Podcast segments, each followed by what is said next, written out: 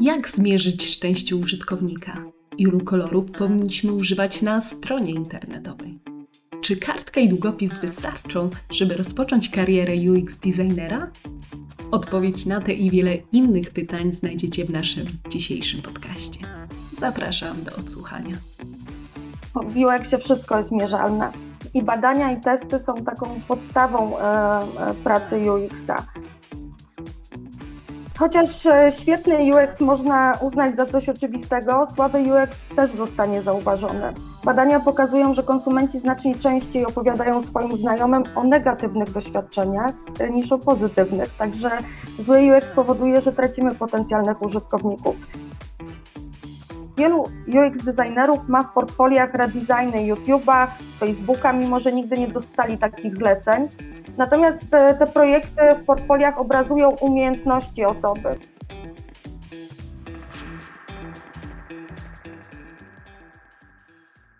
Witam Was bardzo serdecznie w kolejnym odcinku podcastu Studenckiego Festiwalu Informatycznego w Krakowie. Dla tych, którzy słuchają nas po raz pierwszy, przypomnę, że SFITO Festiwal, który od 16 lat gromadzi w Krakowie największych fanów IT z całego świata organizowany przez studentów z czterech krakowskich uczelni Uniwersytetu Jagiellońskiego, Akademii Górniczo-Hutniczej, Politechniki Krakowskiej oraz Uniwersytetu Ekonomicznego.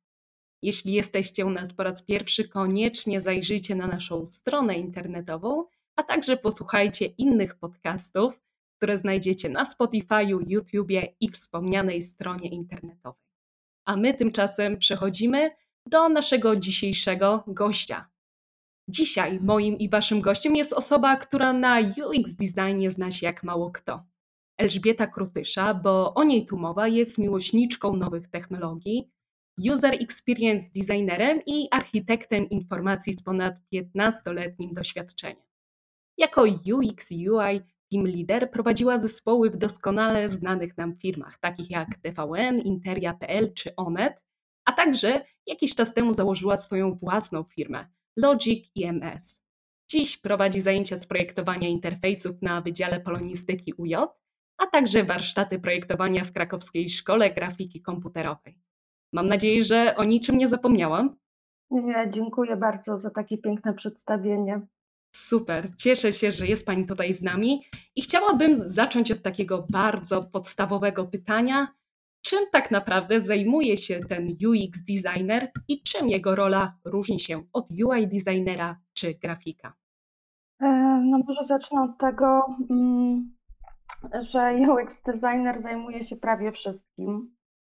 Ale jeżeli zaczynamy od takiego rozróżnienia e, na grafika i projektanta, to najprościej tą różnicę wizualizuje się za pomocą operowania na dwóch różnych półkulach mózgowych. Mm, UX używa tej logicznej półkuli odpowiadającej za krytyczne myślenie, za badania użytkowników, architekturę informacji, projektowanie interakcji, prototypowanie, testy użyteczności. Natomiast e, UI designer, czyli grafik komputerowy, posługuje się bardziej tą kreatywną półkulą mózgu, która odpowiada za projektowanie wizualne, kolory, typografię, ikonografię, layouty, czyli za efekty wizualne.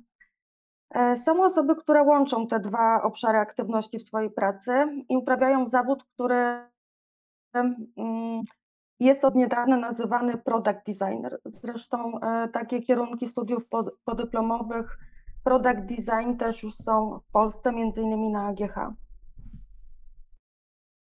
Super, dziękuję bardzo za tą wyczerpującą odpowiedź. E, wiemy już, E, czym zajmuje się UX designer, to może przejdźmy do kolejnego pytania. Dlaczego w ogóle powinniśmy zajmować się tym tematem i dlaczego UX jest tak ważny w naszych systemach komputerowych? No, celem pracy UX designera jest budowanie zadowolenia użytkownika z produktu, czyli tworzenia szczęścia u użytkownika, że on się cieszy, że używa jakiegoś produktu. Ale przechodząc tak bardziej w kierunku biznesu, no każda firma ma na celu zarabianie pieniędzy. Taka jest definicja przedsiębiorstwa. Przedsiębiorstwo istnieje tylko po to, żeby generować zyski. Rentowność jest miarą sukcesu. Inwestowanie w dobrze przemyślane doświadczenia użytkownika może zapewnić znaczny zwrot z inwestycji. W UX-ie operuje się pojęciem return of investment, takim wskaźnikiem ROI, ile to nam przynosi zwrotu z, każdego, z każdej zainwestowanej złotówki. Ponieważ prowadzimy coraz więcej naszych codziennych interakcji biznesowych w internecie, oferowanie użytkownikom bezproblemowego i takiego satysfakcjonującego doświadczenia cyfrowego, e, które jest dostosowane do codziennego życia, e, nigdy nie było bardziej krytyczne. Użytkownicy zresztą e, oczekują zoptymalizowanego środowiska użytkowania. UX po prostu się opłaca. Mm, budżety IT i projektowe często są ograniczone, jednak e, tych ograniczeń można łatwo uniknąć, wdrażając dobre strategie UX. E, tutaj zacytuję mm, Roberta Pressmana z jego książki Software Engineering e, Practitioner Approach. On tam doskonale wykazał, że Naprawianie słabych doświadczeń użytkowników e, może przełożyć się na zwrot od 10 do 100 dolarów z każdego e, zainwestowanego w UX mm, dolara. Też kolej, są też teraz takie nowe badania firmy Forrester Research, gdzie pokazano, że poprawa UX przekłada się na wzrost konwersji, konwersji o 200 do 400%, także te wskaźniki mówią same za siebie. Kolejną taką ważną rzeczą e, oprócz e, inwestycji jest czas. Mm, klienci w internecie są bardzo niecierpliwi. Jak odwiedzają naszą witrynę, to mamy tylko kilka sekund, aby wpłynąć na ich doświadczenia. W zasadzie mierzy się ten KISS e, mierzy ten czas w granicach 9 sekund. Poniżej 9 sekund e, musimy złapać użytkownika. Pierwsze 3 sekundy spędzone w nowym zasobie sieciowym są bardzo krytyczne, ponieważ ten czas e, wystarcza, aby użytkownicy ocenili, czy nasza witryna jest dla nich dobra, czy zła, czy chcą tu zostać dłużej, czy nie chcą. Chociaż e, świetny UX można uznać za coś oczywistego, słaby UX też zostanie zauważony. Badania pokazują, że konsumenci znacznie częściej opowiadają swoim znajomym o negatywnych doświadczeniach e, niż o pozytywnych. Także zły UX powoduje, że tracimy potencjalnych użytkowników. Wspaniałe doświadczenia użytkowników zwiększają satysfakcję. Klienci prawdopodobnie staną się stałymi klientami, lojalnymi wobec marki, jeżeli doświadczą czegoś pozytywnego, bo wracamy po pozytywne doświadczenia.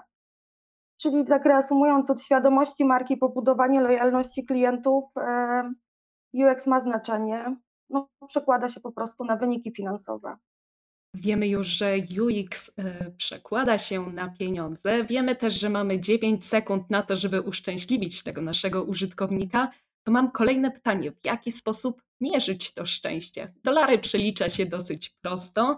Jakie narzędzia Y, może zastosować UX designer, żeby sprawdzić, że proponowane przez niego rozwiązanie działa, lub też wręcz odwrotnie, przynosi e, skutki kompletnie przeciwne do tych zamierzonych. No, my testujemy wszystko i badamy wszystko. To jest zawód bardzo empiryczny. I e, o ile na wstępnych etapach projektu badamy potrzeby i potem tworzymy ideę, prototypujemy, to robimy to wszystko w celu e, przeprowadzenia testów, czy nasze rozwiązania działają. W UX-ie wszystko jest mierzalne. To jest taka dziedzina, która mm, mierzy ilość porzucanych koszyków w sklepach, czyli wiemy od razu, co nad czym należy pracować. Mierzy współczynniki konwersji, ile z osób, które wchodzą na naszą witrynę, e, powracają, ile z tych osób dokonują zakupu. Także w UX-ie wszystko jest mierzane i badane. I badania i testy są taką podstawą e, e, pracy UX-a. Narzędzi, jeżeli chodzi o programowanie, jest wiele. Możemy stosować do obserwacji pracy badania eye-trackingowe, ruchu gałek ocznych, na co nasi klienci zwracają uwagę. Możemy e, posiłkować się Google Analyticsem, czyli co, co ludzie klikają, skąd, pochodzą, skąd przychodzą, nie tylko z jakich krajów, ale też z jakich witryn do nas trafili. Także y, cały UX jest o badaniach i o testowaniu. wiemy już, co badamy i że tak naprawdę badane jest prawie wszystko to, co nasi użytkownicy tworzą na stronie, chciałabym jeszcze zapytać, kiedy tak naprawdę powinniśmy takie badania przeprowadzić? Czy moment, w którym mamy już zaimplementowaną aplikację i możemy podpiąć chociażby Google Analytics, nie jest nieco zbyt późnym momentem, żeby zacząć myśleć o UX-ie, czy już na momencie, y, czy już w trakcie planowania naszego produktu, tworzenia jakichś wstępnych makiet, również powinniśmy przemyśleć niektóre kwestie? E, badania są prowadzone w UX-ie na każdym etapie mm, procesu projektowego. Zaczynamy e, od e, badań konkurencji rynku, analizy desk research, badań fokusowych, analizy kontekstu użytkowania, wywiadów, wywiadów pogłębionych, ankiet, obserwacji pracy użytkowników. Na tej podstawie najpierw projektujemy persony i piszemy scenariusze użycia. To jest taki fundament, nad którym dopiero coś można zbudować. Kiedy mamy zdefiniowane problemy, idee rozwiązań, e, przygotowujemy prototypy i je także badamy. UX designer w kolejnym etapie projektu pracuje z zespołem graficznym. Grafika ma wpływ na doświadczenia użytkowania. Wpływ koloru na odbiór produktu interaktywnego e, został dosyć dobrze przebadany już przez psychologów i są wytyczne konkretnie dla branży e, interaktywnej, jeżeli chodzi o zastosowanie kolorów. Duże badania przeprowadził też Google i takie wytyczne są ujęte w e, dokumentacji Google Material Design, chociażby nawet takie, że tylko 500 kolorów podstawowych dobrze się wyświetla na różnych świecących matrycach, od smartfonów przez tablety po komputery. Też e, nawet, e, tak nawet idąc dalej, Google nawet e, zbadał, że mm, stosowanie więcej niż trzech kolorów na stronie internetowej powoduje u użytkowników wrażenie chaosu. Gubią kod koloru, już nie wiedzą do czego, co kolor ma podkreślać. Także testujemy również projekty graficzne, testujemy finalny oprogramowany produkt, chociażby dlatego, że czas ładowania na różnych urządzeniach i typach e, połączeń jest kluczowy. Pomaga w tym platforma Think with Google. E, w internecie decyduje szybkość, optymalizacja prędkości wczytywania e, czy optymalizacja dla wyszukiwarek, tak zwane SEO, Search Engine Optimization, także poprawne wdrożenie accessibility, mm, czyli zasad dostępności czy zabezpieczenie witryn przed niepożądanymi działaniami. Są to w większości prace programistyczne, ale e, je też należy przetestować. Także testy prowadzimy na, e, kiedy mamy prototyp, kiedy mamy projekt graficzny i kiedy mamy działający produkt interaktywny. I oczywiście na etapie, przepraszam, rozwoju produktu, oczywiście badamy, jak użytkownicy reagują już e, na produkt i oczywiście usprawniamy ten produkt, także sporo rzeczy badamy.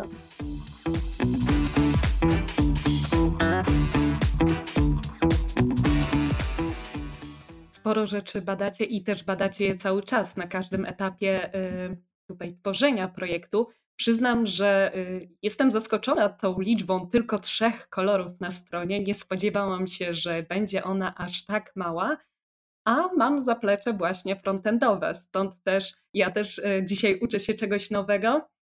E, wiem, że pani na samym początku rozpoczynała właśnie jako deweloper i że ta współpraca pomiędzy UX-em a programowaniem jest dość mocna, stąd moje kolejne pytanie, czy UX designer musi albo też powinien mieć zaplecze programistyczne i czy to bardziej pomaga w dalszej pracy, czy też przeszkadza? E, no ja bym powiedziała, że i pomaga, i, i nie pomaga, dlatego że mm,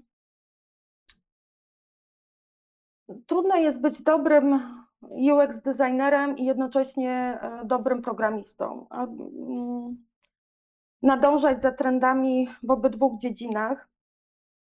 E, mi na początku doświadczenie programistyczne pomagało, ale też no to było ponad 15 lat temu strony internetowe nie były tak skomplikowane. Z czasem jednak e, to doświadczenie programistyczne zaczęło mi przeszkadzać. Ograniczało po prostu mój sposób myślenia do starych rozwiązań i języków programowania, które znałam. I w pewnym rzeczywiście momencie musiałam porzucić myślenie programistyczne dlatego że no nie, nie byłam w stanie się otworzyć na nowe rozwiązania. Programiści, teraz są nowe języki programowania. Programiści doskonale się w tym odnajdują, są w tym ekspertami. Ja zawsze uważam, że należy słuchać programistów, współpracować z nimi, mieć otwarty umysł i taką e, chęć i gotowość do współpracy, wtedy, ponieważ programiści mają genialne pomysły, są e, bardzo tacy up-to-date w nowych technologiach i w językach, także bardzo mogą pomóc e, UX designerowi, tylko trzeba się po prostu na, na ich język specyficzny otworzyć. No tak, te spięcia na linii UX designer a programiści jest już chyba legendarny. Bardzo dużo żartów i dowcipów w branży funkcjonuje właśnie na tych konfliktach pomiędzy stworzonymi e, przez grafika czy UX designera wytycznymi, a dostarczonymi przez e, dewelopera następnie faktycznymi rozwiązaniami. Czy pani obserwuje ten problem w faktycznych zespołach? Czy jest jakaś taka jedna złota rada, którą mogłaby pani polecić zespołom, które zmagają się z doświadczeniami tego typu? No te konflikty są legendarne. Przechodziłam sporo. Na pewno w częściach graficzno-projektowych jest taki żarcik, że programista mógłby mieć na drugie imię, nie da się. Mm. Natomiast sama też dostałam taką od programistów ksywka w Onecie Ela PNG, dlatego że bardzo optowałam za wdrożeniem formatu e, PNG e, w 2006 roku i poszłam na wojnę z programistami. Lata e, doświadczenia i pracy z programistami nauczyły mnie, że nie ma co iść na wojnę.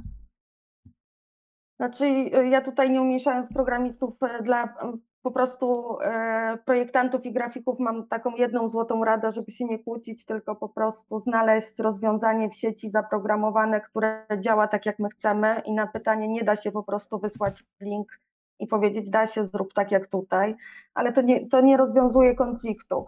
We wszystkich zespołach są konflikty, w drużynach sportowych, we wspólnotach religijnych, E, jakby w społeczeństwie konflikt jest nieunikniony. Jeżeli chodzi o zespoły pracujące nad produktami interaktywnymi, one najczęściej wynikają z niejasnego podziału ról, zadań, odpowiedzialności, no i no, oczywiście z braku dobrej komunikacji.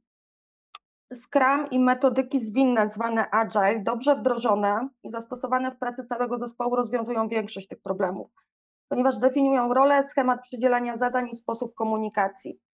Także e, rozwiązaniem zawsze, jak tutaj mówię, jest e, dobre zarządzanie projektami i dobre metodyki zarządzania projektami. Myślę, że w takim razie wszystkim bardzo serdecznie polecamy jak najlepsze wykorzystanie tej rady w praktyce i e, właściwą komunikację w zespole, jasny podział ról Dzięki temu można uniknąć bardzo wielu konfliktów, nie tylko w zespole programistycznym, ale tak jak Pani wspomniała, również w drużynie sportowej czy w każdej innej organizacji, w której zbiera się trochę więcej osób. No dobrze, ale skoro mówimy właśnie o tych konfliktach między designerami a programistami, to muszę zapytać, dlaczego Pani zdecydowała się przejść na tą ciemną czy też jasną stronę mocy, zależy z której strony spojrzeć, a zatem zmienić stanowisko z bardziej programistycznego właśnie na to związane z UX-em. Mm.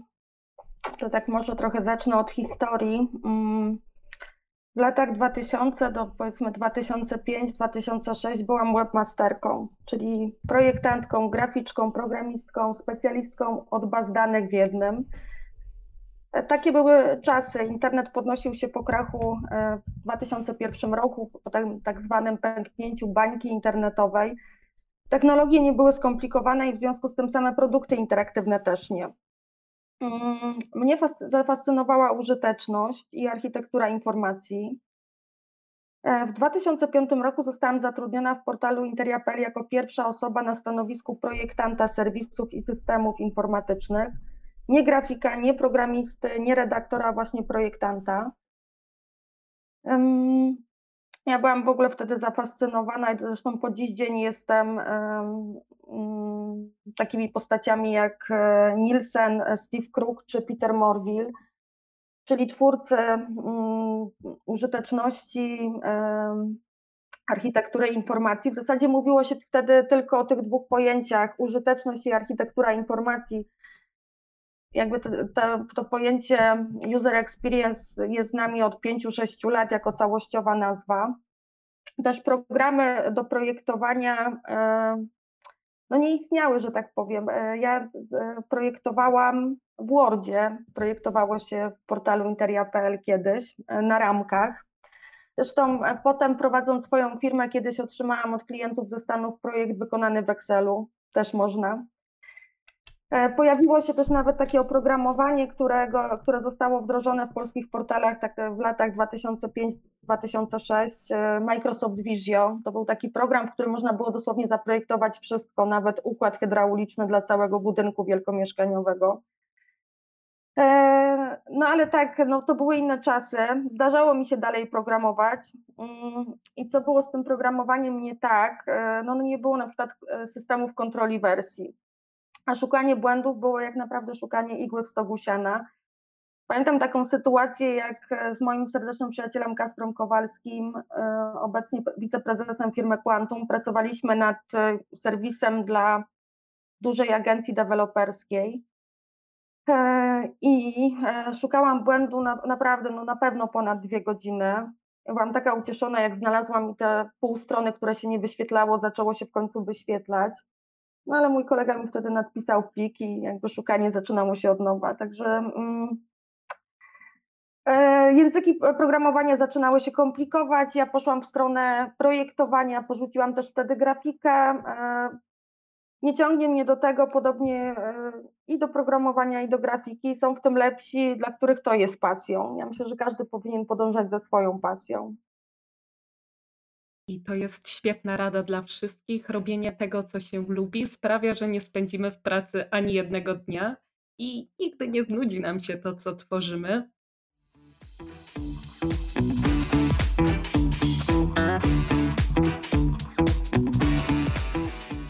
Wspomniała Pani o tym, że kiedyś programowaliśmy w Wordzie czy nawet w Excelu, od, od czego zacząć dzisiaj? Domyślam się, że osoba, która chciałaby zostać UX designerem, jednak nie powinna zaczynać od projektu w Wordzie.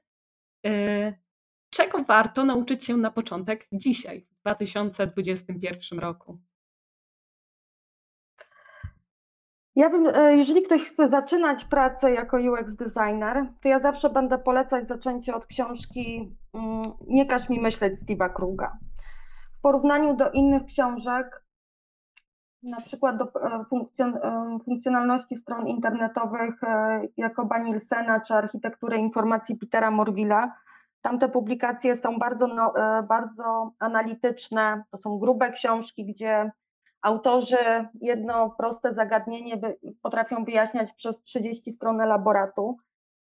Steve Krug ma taką cudowną zdolność, e, o której już mówiłam, up to the point, w sedno, jeszcze do tego robi to dowcipnie. E, tę książkę przeczytała większość osób na stanowiskach menedżerskich e, w firmach interaktywnych, portalach internetowych.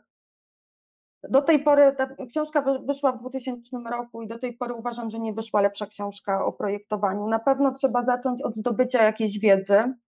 Ja bym tutaj polecała zacząć od książki Nie każ mi myśleć, żeby sobie po prostu nie komplikować życia Zresztą UX to jest zawód, który dąży do upraszczania życia, ułatwiania ludziom e, korzystania z różnych rzeczy. Także też polecam sobie ułatwić e, samemu naukę. I no powiedziałam, e, żadna wiedza bez praktyki no nie jest nic warta. A tak samo jak się mówi w medycynie, że to wiedza nie leczy, tylko zastosowanie tej wiedzy w praktyce leczy dopiero. E, tak samo w UX-ie zastosowanie wiedzy w praktyce jest e, kluczowe. I tutaj powiem tak, no, jeżeli e, chce się za zacząć samodzielnie jako UX, ja zaczynałam jako, samo, jako samozwańczy UX samouk. Ja akurat przeczytałam wtedy książkę Jakoba Nielsena Projektowanie funkcjonalnych stron internetowych. Nie, nie wiedziałam o nie każ mi myśleć, przeczytałam ją rok czy dwa później.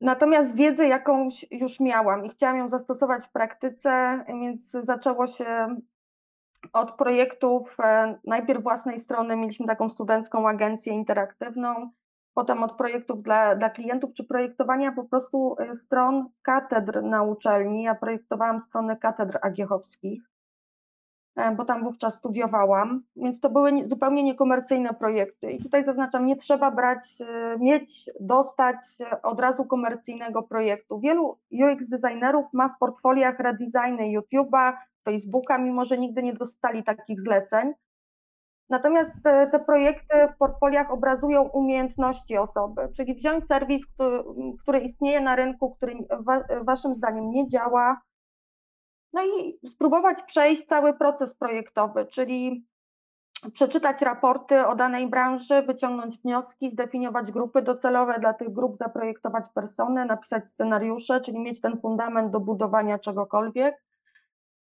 Zrobić architekturę informacji, czyli ona nie jest e, jakby w systemach trudna, to są cztery systemy, trzeba pogrupować treści, znaleźć sensowne nazwy, czyli etykiety, stworzyć system nawigacji i ewentualnie czwarty system wyszukiwania jako pomocniczy, no i zaprojektować treści. Wcale nie trzeba tego robić e, w jakichś bardzo zaawansowanych programach do prototypowania. Obecnie jest też trend powrotu do projektowania na kartkach rozróżniamy dwa sposoby prototypowania. Jeden to jest e, high fidelity, czyli wykonany, to jest interaktywny, klikalny prototyp wykonany w jakimś oprogramowaniu, a drugi to jest low fidelity, czyli po prostu narysowany na kartce. Są notesy dla UX-a, e, więc e, takie zawierające ekrany telefonów czy tabletów, żeby mieć taką ramkę, w której łatwiej rysować. Więc projekt można narysować na kartce. Można też narysować e, programy do projektowania, w tym momencie nie są aż tak skomplikowane. Jest oczywiście Axure, który jest bardzo skomplikowany, ale on jest stricte dla UX designerów, ale jest, jest obecnie od trzech ponad lat na rynku nowe oprogramowanie Adobe XD, które jest darmowe dla jednego stanowiska, wystarczy mieć tylko konto na Creative Cloud. Jest świetnym programem. Figma e, nie, jest droga, jest płatna miesięcznie, jest bardzo zbliżona do mm, Adobe XD. Jest też mnóstwo darmowych programów do takiego sketchowania prototypów. Także e, albo na kartce, albo w którymś z tych prostych programów narysować, przetestować na znajomych, czyli e, niech spróbują przejść scenariusz e, napisany przez nas dla jakiejś persony, zobaczyć po prostu, czy to się lubi przekonać się empirycznie o tym, czy jest tam w tym coś, w całym tym procesie, coś, co kogoś wciągnie, to spowoduje, że e, narodzi się pasja. Jasne, jest to zawód bardzo płatny, wysoko. Wszyscy byśmy chcieli dużo zarabiać, ale też nie, nie oszukujmy się, nie każdy zawód jest dla każdego. Ja polecam po prostu spróbować zrobić swój pierwszy projekt, taką ideę fix, niekomercyjne zastosować wytyczne od Steve'a Kruga z książki Nie każ mi myśleć w praktyce, zaprojektować przede wszystkim najpierw na urządzenia mobilne, na telefony, bo w tym momencie rządzi pojęcie podejście mobile first. Ponad 65% użytkowników korzysta ze stron internetowych e, poprzez telefony komórkowe, dlatego spełnienie tych ich potrzeb użytkowników mobilnych jest kluczowe i zaczynamy obecnie projektowanie od projektowania stron mobilnych, a nie tych dużych webowych. Właśnie, zacząć możemy nawet od kartki i długopisu, czy programów, które są dosyć tanie lub też całkowicie bezpłatne. E, wszyscy chcemy dużo zarabiać, więc e, pozycja UX designera wydaje się być dobrym pomysłem na życie. Co jednak z tym progiem wejścia dla początkujących? W internecie można znaleźć bardzo dużo dyskusji na temat tego, że e, początkujących UX designerów jest bardzo dużo i przebicie się na te pierwsze rozmowy rekrutacyjne, czy też pierwsze stanowiska może być problemem. Jak pani to postrzega? Czy faktycznie ten problem występuje, czy też jest to jedynie jakaś bańka informacyjna, która pojawia się na różnych grupach w internecie? Zawód jest bardzo wysoko płatny, także wydaje się, i to jest, ja lubię wydaje się, to jest takie mm, ono najczęściej to sformułowanie prowadzi do błędu w myśleniu. Wydaje się, że skoro jest tak dobrze płatnym zawodem, to próg wejścia jest bardzo wysoki. Nie jest. Wystarczy to pokochać. Jeszcze raz tutaj polecę książkę Nie każ mi myśleć, czyli zacząć od tego. Programy do projektowania są obecnie naprawdę prostsze i są bezpłatne. Polecam to Adobe XD. E, na pewno trzeba mieć e, portfolio i to portfolio jest decydujące. To nie muszą być projekty komercyjne. My, mm, jeżeli szukamy jakiegoś UX designera, to przede wszystkim kierujemy się portfolio, czyli e, portfolio obrazuje, co taka osoba potrafi, i rzeczywiście to portfolio decyduje o zatrudnieniu w branży. Także polecam sobie zrobić kilka projektów, przejść ten proces projektowy na kilku wymyślonych tematach projektów, zrobić sobie z tego e, portfolio, najczęściej na Behance je umieszczamy, żeby móc zaprezentować te swoje umiejętności. I tym największym progiem wejścia do branży, jeżeli miałby być już jakiś próg, to jest posiadanie powiedziałam, czterech do sześciu projektów w portfolio. To jest decydujące. No właśnie, praktyka, praktyka, jeszcze raz praktyka. A co z osobami, które chciałyby się zdecydować na studia? Z tego co wiem, to aktualnie w Polsce nie ma studiów pierwszego stopnia, które koncentrowałyby się stricte na zagadnieniach związanych z UX-em. Za to słyszałam o różnych kursach podyplomowych czy też przedmiotach na innych kierunkach. Jakie studia poleciłaby Pani osobie, która jest aktualnie w liceum czy też technikum i chciałaby e, zainteresować się UX-em? Jeżeli chodzi o studia pierwszego stopnia, to rzeczywiście nie mamy e, typowych takich internet studies, jak są e, na zachodzie. Ja z własnego doświadczenia będę polecać bardzo filmoznawstwo i nowe media na Uniwersytecie Jagiellońskim i architekturę informacji na Uniwersytecie Pedagogicznym. Jeżeli chodzi o studia drugiego stopnia, jest większy wybór wielu, e, na wielu uczelniach i na wielu kierunkach. E, na przykład na Wydziale Polonistyki jest specjalizacja publikacje elektroniczne. Prowadzę tam zajęcia z projektowania interfejsów. Myśląc o studiach, trzeba mieć na uwadze, że mimo braku takiego typowego kierunku Internet Studies, na wielu kierunkach medioznawczych można zdobyć wiedzę potrzebną w zawodzie UX designera. Zresztą w medioznawstwie traktujemy strony internetowe jako literaturę ergodyczną, czyli od dwóch greckich słów ergo, czyli praca i odos ścieżka, bo jest to zawsze, żeby zapoznać się z tekstem kultury zwanym stroną internetową to musimy wykonać po jakiejś ścieżce w interfejsie pewną pracę. To nie jest tylko tak przewijanie kartki, e, kartek stron w książce, czy liniowy odbiór radia. Tu musimy wykonać pracę po jakiejś ścieżce. E, bardzo zbliżonymi tekstami kultury, właśnie tak jak tutaj już trochę wspomniałam, są e, filmy, książki, gry komputerowe. Z literatury na przykład mamy storytelling i sposoby tworzenia narracji na, na stronach internetowych Oczywiście wchodzi tutaj stara jak świat, tragedia w trzech aktach Arystotelesa, ale też z tego korzystamy, e, tworząc schemat dobrej opowieści. Z filmów mamy audiowizualność, e, czy też persony i scenariusze. Zresztą scenariusze mamy też w grach komputerowych. Jeżeli e, od, od takiego prototypowania kogoś bardziej interesują stricte badania, to kierunki psychologia, socjologia są rewelacyjne do zdobycia wiedzy i umiejętności. Pamiętajmy, że zawód UX-a jest zawodem interdyscyplinarnym, więc e, każdy kierunek, który choć w e, części nawiązuje do nowych mediów, jest dobrym kierunkiem. Wiemy zatem, jakie kierunki, to teraz trochę podchwytliwie zapytam, ponieważ wiem, że Pani wykłada na y, właśnie tych studiach już podyplomowych, czy też właśnie drugiego stopnia, to skoro ta praktyka jest najważniejsza i nie do końca mamy studia stricte zorientowane na dany y, UX właśnie, to dlaczego warto decydować się na te studia drugiego stopnia, czy też podyplomowe?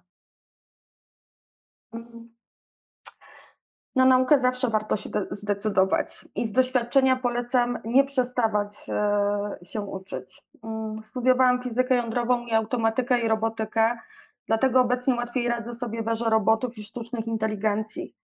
Ale teraz sama studiuję na filmoznawstwie i nowych mediach na Uniwersytecie Jagiellońskim. Żyjemy w takim świecie, który bardzo szybko się zmienia. 2,5 tysiąca lat temu, e, mimo że intelekt ludzki nie odstępował dzisiejszemu, całe, e, cała filozofia grecka. W basenie Morza Śródziemnego e, rozwinęła się oprócz filozofii fizyka, matematyka, biologia, chemia. Mm, jakby intelekt e, był na takim samym poziomie, a jednak postęp techniczny był niewielki. Wiek XX przyniósł nam elektryczność, elektromagnetyczność, ropę, atom, samoloty, rakiety, eksplorację kosmosu, wyścig kosmiczny z powrotem nam wrócił, ale też radio, telewizję, komputery, telefony, internet i obecnie roboty czy autonomiczne samochody. Sztuczna inteligencja. Mm, pokazuje nam to, że jedyną stałą rzeczą w życiu jest zmiana, jak to mówił Heraklit z Efezu. I obecnie pewna jest jeszcze jedna rzecz, że ta zmiana zachodzi bardzo szybko. Dlatego warto uczyć się ciągle. Na styku technologii i człowieka, czyli Human Computer Interaction, Human Machine Interaction, mamy genialne odkrycia. Sztuczne inteligencje zapobiegają Alzheimerowi. Potrafiły znaleźć przyczynę na 10 lat wcześniej, zanim pojawią się pierwsze symptomy.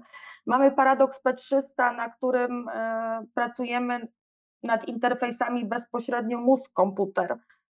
E, całą Dolinę Niesamowitości jako zjawisko, które nam towarzyszy w interakcji z robotami humanoidalnymi.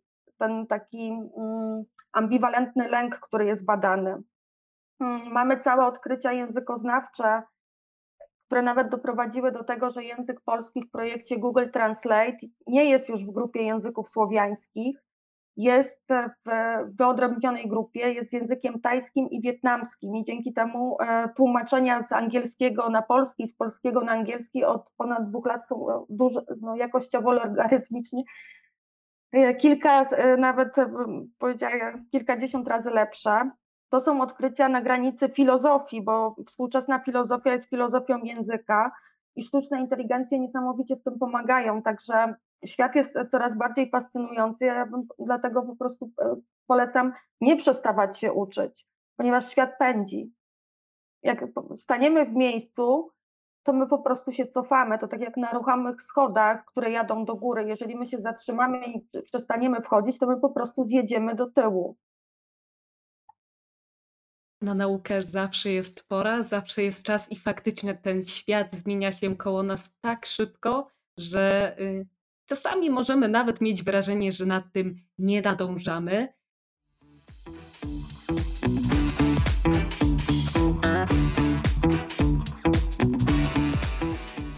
A branża UX designu jest z, z pewnością dużo bardziej wrażliwa na te wszystkie trendy, zmieniające się podejścia, nowe technologie, nowe odkrycia technologiczne. Jak pozostać na czasie, skąd czerpać informacje o tych nowych wynalazkach, nowych podejściach. Przyznam, że o części z tych rzeczy, o których pani powiedziała, nie miałam pojęcia, a wydaje mi się, że jestem dość dobrze zorientowana, jeśli chodzi o nowe technologie. Stąd też sama chętnie zasięgnę rady, gdzie szukać informacji właśnie o tym wszystkim. Mm, ja y, bardzo polecam, od lat śledzę y, publikację polskiej badaczki trendów Natalii Hatalskiej. Ja ją po prostu uwielbiam, niesamowicie wysoko ją cenię. Natalia Hatalska założyła też e, In Future Institute, e, taki instytut badania nad przyszłością. Nie bada tylko trendów e, w internecie, bada też te trendy w różnych dziedzinach gospodarki. I te jej predykcje są bardzo dobre i sprawdzalne. Mm, Także e, ja niesamowicie dużo czerpię od Natalii Hatalskiej i, i tutaj każdemu polecam jakby śledzenie jej bloga. Tak samo bardzo wysoko cenię też polską badaczkę, filozof, profesor Aleksandrę Przegalińską z Akademii Leona Koźmińskiego. Zresztą jest to też ekspert w Massachusetts Institute of Technology w Center for, for Collective Intelligence. E, zajmuje się mm, badaniami nad e, robotami humanoidalnymi, nad sztuczną inteligencją, nad, nad technologiami ubieralnymi. Więc e, akurat no, dwie panie wymieniłam, obydwie Polki. Najbardziej, najwyżej na świecie cenię te dwie osoby, jeżeli chodzi o trendy. E, jeżeli chodzi o takie trendy stricte dla samej branży UX, to polecam zespół UX Collective. Co roku od 2016, czy nawet wcześniej, publikują coroczne raporty dla branży UX. w którym kierunku będzie się to rozwijać. Mm, z jednej strony jest to, cała branża jest e, wrażliwa na trendy, ale też no, opiera się na sprawdzonych wzorcach projektowych, konwencjach czy badaniach i tutaj polecam firmę badawczą Nielsen Norman Group. Od początku swojej kariery zawodowej korzystam z ich raportów, e, bo z jednej strony jasne są trendy, i to nas zmienia. Natomiast e, e, są też konwencje i wzorce projektowe, na przykład logo w lewym górnym rogu, czy wyszukiwarka w prawym, czy hamburger na telefonach, czyli to rozwijane menu w prawym rogu, bo akurat kciukiem i prawą ręką, jedną ręką 85% użytkowników obsługuje telefony komórkowe. E, także to są pewne konwencje, które ułatwiają użytkowanie. Sama definicja użyteczności to łatwość użycia i zdolność nauczenia się, a łatwiej to robić, gdy produkt jest podobny do tych, które już znamy. Z jednej strony więc e, mamy e, utarte konwencje i przyzwyczajenia użytkowników i wzorce projektowe czy standardy, z których warto korzystać, a z drugiej strony potrzebujemy być up to date z trendami, dlatego że nawet taki prosty przykład podam.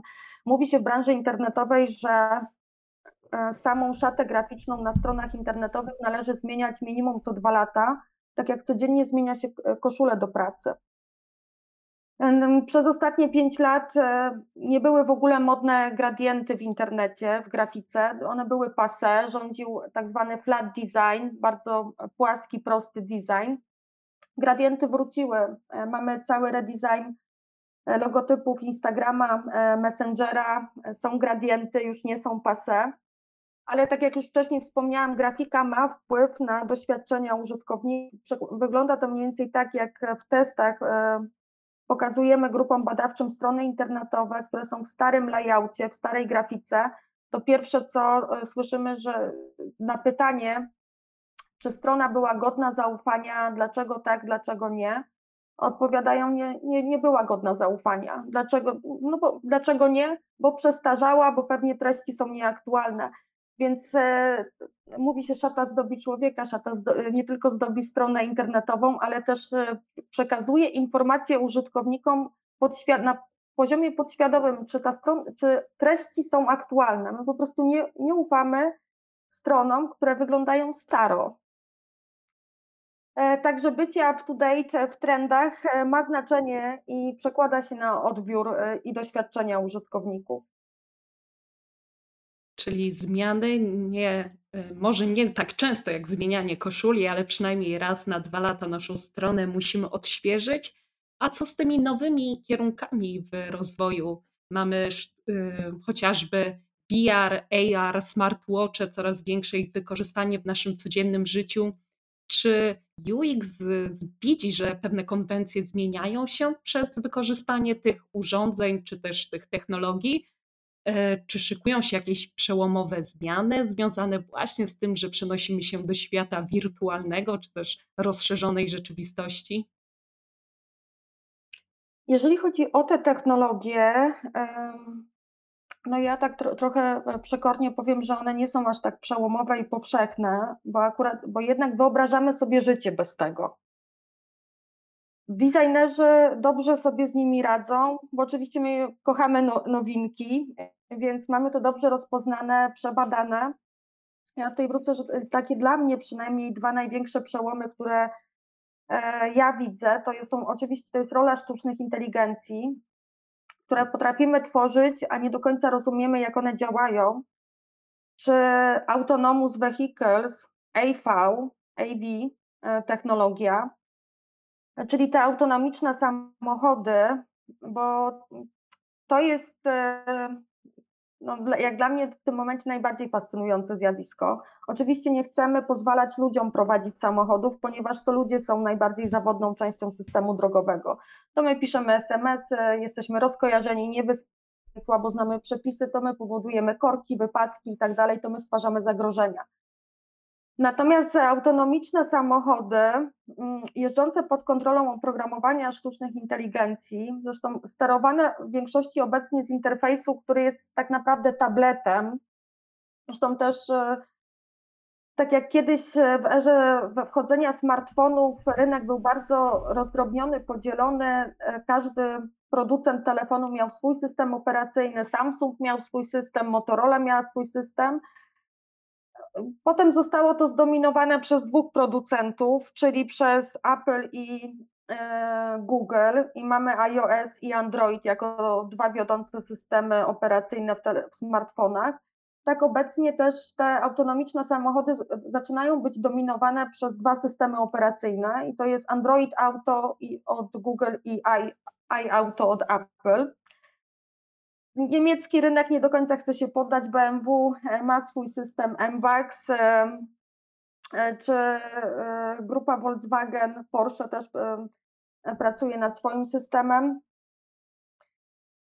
No ale takie, ja w tym obszarze widzę taką najciekawszą rolę dla UX designerów, dlatego że te aplikacje w tej mobilności samochodowej będzie to, jak zorganizować czas użytkownika, który nie musi już się zajmować kontrolą pojazdu. Co on ma wtedy robić? Mm, stąd duża liczba aplikacji, które powstają, ale też wróciło takie fajne pojęcie, które troszeczkę strony internetowe i aplikacje mobilne bagatelizowały. Jest to pojęcie afordacji, wymyślone przez psychologów. Nie pamiętam w tym momencie e, imienia i nazwiska, ale to był 77 rok, kiedy jeden z psychologów e, sformułował pojęcie afordacji jako dostrzeganych możliwości czyli co ja mogę zrobić. Potem to pojęcie w 1988 roku przeforma, przeformatował, tak kolokwialnie powiem, Donald Norman z firmy zresztą badawczej Nielsen Norman Group. E, Donald Norman, autor bestsellerowej książki The Design of Everyday Things. E, ona wyszła w końcu ponad dwa lata temu, w końcu, bo po ponad 20 latach nieobecności na polskim rynku. Wyszła pod polskim tytułem Design na co dzień. I właśnie w tej książce Donald Norman e, wrócił do pojęcia afordacji jako uświadomionych możliwości. I takie psychologiczne, uświadomione możliwości, czyli czy ja jako użytkownik jestem świadoma funkcji, czy ja wiem, co ja mogę zrobić w danym momencie, czy interfejs mi mówi o tym, co jest ważne, a co jest mniej ważne.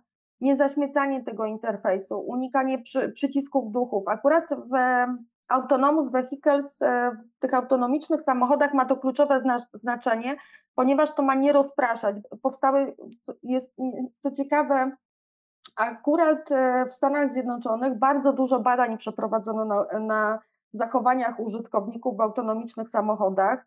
Ja się ostatnio nawet bardzo dziwiłam, jak został policzony doskonale czas, że E, użytkownik autonomicznego samochodu na wykonanie działań w interfejsie tabletowym położonym tak w środku samochodu e, ma 12 sekund i powinien to wy, wykonać w około 10 półtora sekundowych maksymalnie spojrzeniach na ekran, czyli on musi mieć możliwość też kontrolowania drogi w tym czasie zaczęłam się zastanawiać, dlaczego nie są prowadzone badania nad pieszymi wpatrzonymi w telefony komórkowe, ile powinniśmy e, e, mieć czasu na podjęcie działania w jakiejś aplikacji mobilnej, żeby być bezpiecznymi na drodze.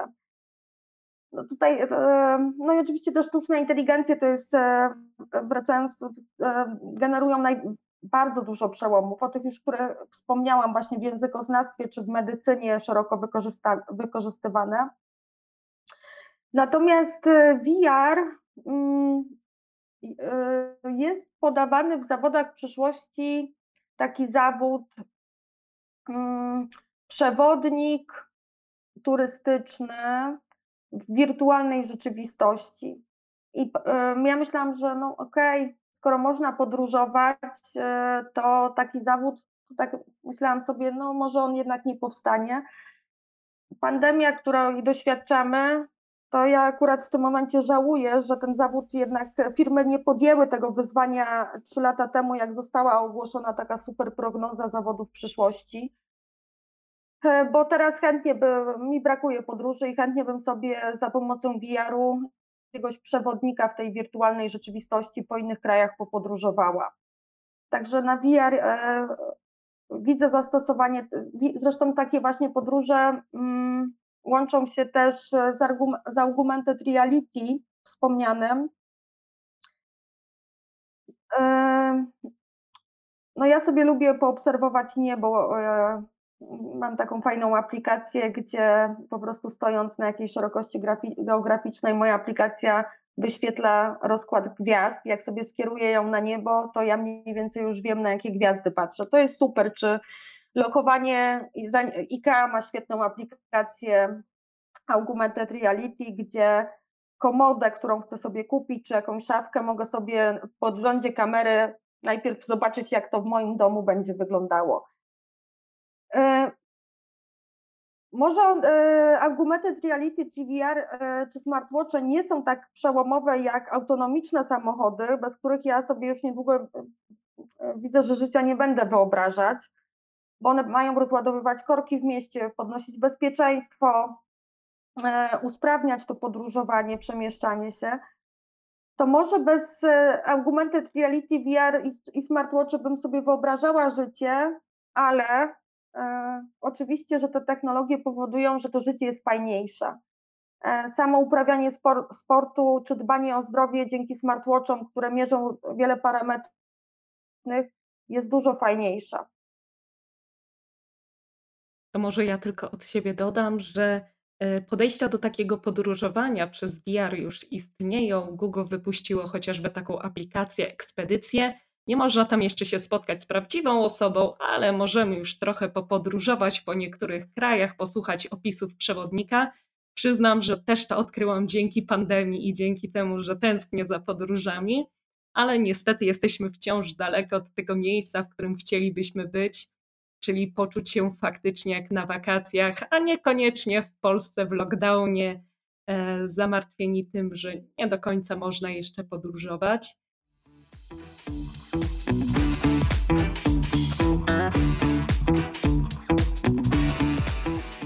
No dobrze, dużo mówiliśmy tutaj e, o tych wyzwaniach, które się pojawiają, nowych technologiach, a chciałabym wrócić do tego, że to właśnie my, jako ludzie, jesteśmy zawodni i że niektóre właśnie te designy czy technologie mogą rozwiązać ten problem.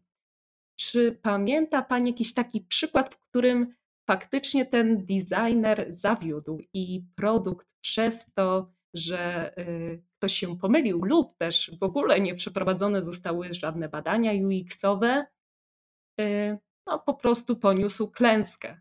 Jestem pewna, że historia zna takie przypadki. No, złego przykładu wolałabym nie podawać, e, ze względu na lojalność wobec firm, z którymi pracowałam lub współpracuję, dlatego że mm, no, gdyby nie było problemów do rozwiązywania, my UX nie bylibyśmy potrzebni w ogóle. Mm, pamiętam spektakularne porażki, no ale jakby no ja bardzo kocham firmy, w których pracowałam i nie będę o tych porażkach mówić. Były wycofywane produkty, bo nie było zrobionych badań. Ja wolę podać dobry przykład i takim dobrym przykładem do tej pory jest dla mnie e, wdrożenie sympatii w Onecie. Sympatia jako startup to w ogóle jest wzor, e, wzorowy taki model e, podejścia Lean Startup, to może ja tylko dodam, czym jest sympatia dla młodszych y, użytkowników, bo szczerze mówiąc nie wiem, czy jeszcze sympatia istnieje, ale jeżeli dobrze pamiętam, to było coś, y, ale taka aplikacja randkowa, prawda? Czyli... Tak, sympatia istnieje do tej pory, ma wiernych użytkowników. Nie wszyscy przeszli na Tindera czy na randki na Facebooku. To jest może dla młodszych. E, więc e, sympatia ma swoich e, stałych, znaczy może nie stałych użytkowników, ale na pewno to jest target 35, a nie powiedzmy 16. Jak mamy w przypadku Tindera czy rand, obecnie randek na Facebooku. Zresztą no, serwisy datingowe to jest ciekawa sprawa. To są jedne z takich bardzo wyjątkowych serwisów społecznościowych. I tutaj chciałam sięgnąć do tego przykładu sympatią, dlatego że to jest wzowo e, wdrożony startup. To był startup kupiony przez Onet. E, I tutaj e, dopiero niedawno Eric Rice w książce Startup opisał, Zresztą ta książka też wyszła po polsku. Strategia skutecznego tworzenia startupów i zarządzania nimi. I on to doskonale udowodnił w Dolinie Krzemowej, że udaje się jeden na siedem startupów, więc nie ma co przeinwestowywać też startupów. Sympatia kupiona przez Onet e, w czasach, e, to są 2004-2005 rok, wówczas numerem jeden w Polsce były randki Interia.pl. O tym pewnie też już młodsi użytkownicy nie słyszeli, ale to był numer jeden w zakresie serwisów e, datingowych. Natomiast sympatia za, zarządzana w Onecie przez Izabelę Pasterz, późniejszą zresztą pierwszą polskiego oddziału Facebooka, ja miałam tą przyjemność pracować w 2006 roku jako projektantka w zespole IZY i wszystkie działania naprawdę były nakierowane na poprawę doświadczeń z użytkowania, oparte o wcześniejsze ankiety, wywiady. Ogromną e, pracę wykonywał zespół Biura Obsługi Klienta, który zbierał informacje od użytkowników. Każde wdrożenie było mierzone, mm, wszystkie strategiczne decyzje były podejmowane w oparciu o mierzalne wyniki, czyli co działa, co nie działa. E, jaki jest feedback od użytkowników. I sympatia dzięki temu w ciągu niespełna dwóch lat stała się numerem jeden w kategorii serwisów datingowych w Polsce. Więc e, to jest taki dla mnie e, dobry przykład skierowania wszelkich działań biznesowych na poprawę doświadczeń użytkownika, który no, przerodził się w, w, ogromny sukces rynkowy. Zanim po, przed erą Tindera i randek na Facebooku to był numer jeden w Polsce. Myślę, że to jest świetny przykład, zwłaszcza jeżeli połączymy to z liczbami, które podała Pani na początku. Jeżeli ktoś wtedy nie przekonał się, że UX jest ważny, to teraz już ma potwierdzenie również w przypadku tutaj z naszego polskiego rynku. Zapytam jeszcze o takie największe wyzwania w pracy UX designera. Codzienne problemy, z którymi trzeba się mierzyć. No to ja bym powiedziała, że takie największe wyzwania mm, Oczywiście to jest e, bycie up to date z trendami, to jest zawsze wyzwanie, bo to wymaga od nas, e, to już nie jest bazowanie na tym, co wiemy, co potrafimy, tylko e, gotowość i chęć do ciągłego poszerzania wiedzy. Natomiast powiem może o dobrych i złych cechach projektantów, tym, co pomaga w pracy i tym, co przeszkadza. Na pewno pomaga empatia, otwarty umysł i chęć do uczenia się, bo wszystko się zmienia, trendy pokolenia, ludzie, technologie a przeszkadzają dwie rzeczy: arogancja i ignorancja. To są dwa naprawdę najpoważniejsze i najczęstsze błędy w pracy projektanta. I to są takie podejścia, albo ja już tyle zaprojektowałam tych serwisów, a to nie będę dać, przecież wiem lepiej. E, wiem, że nic nie wiem, to jest najlepsza postawa w tym zawodzie. Wiemy już, jakie są wyzwania i jakie jest najlepsze podejście. To zakończmy czymś pozytywnym co pani najbardziej kocha w tym zawodzie, bo o tym, że e, pani go uwielbia, przekonaliśmy się już wielokrotnie. Widzę tą jeszcze pasję w oczach, której słuchacze nie zobaczą, ale myślę, że po głosie też słychać, że jest to temat, który naprawdę jest pani bliski. Zatem za co pani to kocha? No ja chyba kocham ten zawód najbardziej za twórczość i za niespodzianki za to, że jestem ciągle zaskakiwana. Jeżeli chodzi o twórczość, e, ja to się staram też przekazywać e, osobom, którym, które uczę. Twórczość e, to jest proces psychiczny, którego używamy do tworzenia dzieła. Zawsze się troszeczkę wiążemy jako autorzy z dziełem, emocjonalnie też, traktujemy trochę to jako nasze dzieci. Ale tak wracając trochę bardziej do filozofii twórczości, lubię polecam książkę Jana Stachonia Człowiek e, e, i twórczość i tam autor, by wprowadzić czytelnika e, w ideę twórczości, zaczął od Mark Heideggera, filozofa, który mm, twórczość rozumiał jako taką ideę, kiedy miłość wstępuje w myślenie. I twórczość dla mnie rzeczywiście wyrasta z miłości, prawdy i dobra. Ta synteza e, dobra i prawdy to piękno twórcze, e, twórczego procesu, kiedy no jest dla mnie takim najfajniejszym doświadczeniem w pracy. Też zawód e, UX-a jest nakierowany na empatię. Zaczynamy zawsze od empatii. Jest to na pewno sztuka altruistyczna, nie egoistyczna, gdzie dobro drugiego człowieka stawiamy przed naszym. Ja tych projektów nie robię po to, żeby się popisać przed kolegami z branży, czy żeby mnie szef e, czy właściciel biznesu poklepał po plecach i powiedział fajne. Ja to robię dla ludzi, dla tych docelowych użytkowników, e, którzy na co dzień będą używać tego produktu. Czyli nie jest to taka sztuka dla sztuki e, z definicji Kanta, tylko rzeczywiście to jest sztuka dla ludzi. E, jest, jest tam pewna idea też szlachetności, na pewno e, starania, starania się bycia dobrym dla jak największej grupy ludzi, uczynienia świata lepszym. To jest na pewno to piękno takie, które przyświeca temu zawodowi. Coś, co sprawia, że wracając czy kończąc pracę, czujemy, że zrobiliśmy coś, e, co jest fajne, co, co jest dobre że sami siebie możemy poklepać po plecach i powiedzieć, jesteś okej. Okay. Mm. Natomiast te niespodzianki, które uwielbiam, no ja ciągle jestem zaskakiwana e, tym, co pokazują badania. Mm.